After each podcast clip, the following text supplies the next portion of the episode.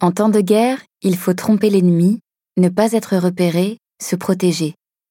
C'est là le rôle du camouflage qui concerne à la fois la tenue des soldats, les armes et le matériel, ou encore les engins de guerre. Si ce procédé existait auparavant, c'est pendant la Première Guerre mondiale qu'il va se généraliser et s'institutionnaliser. Le petit canon exposé ici montre que dès août 1914, l'armée française teste des formes et des couleurs peintes pour camoufler des pièces d'artillerie. Ces peintures sont reportées sur les matériels employés sur le front, comme le montre la photographie du peintre Jean-Louis Forain en train de camoufler un canon.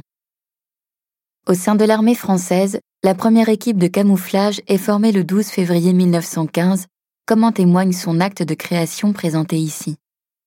Dirigée par le peintre Victor Guirand de Sévola, cette équipe était composée d'Eugène Corbin, un collectionneur et entrepreneur, Roncin et Mouveau, tous deux décorateurs de théâtre.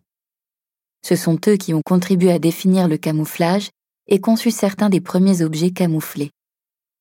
La tâche n'était pas aisée, car il faut trouver une solution adaptée à chaque situation, dans les airs, sur terre ou sur mer, de jour comme de nuit.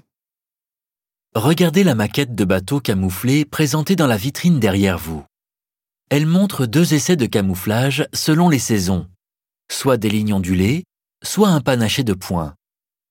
Fait amusant et significatif, cinq jours avant la création de cette équipe, Picasso écrivait une lettre à Apollinaire lui proposant de camoufler l'artillerie en la peignant de couleurs vives à la manière de l'arlequin. C'est finalement en août de la même année que le ministre de la Guerre a officiellement créé la section de camouflage. Les armées étrangères ont aussi développé leurs propres techniques. Vous pouvez voir ici un exemple de camouflage américain appelé dazzle, éblouir en français, qui consiste à créer des formes de couleurs vives. Quant aux Allemands, ils ont choisi d'utiliser les couleurs vives de l'arlequin sur les deux entoilages visibles sur les photos exposées au mur sur votre droite.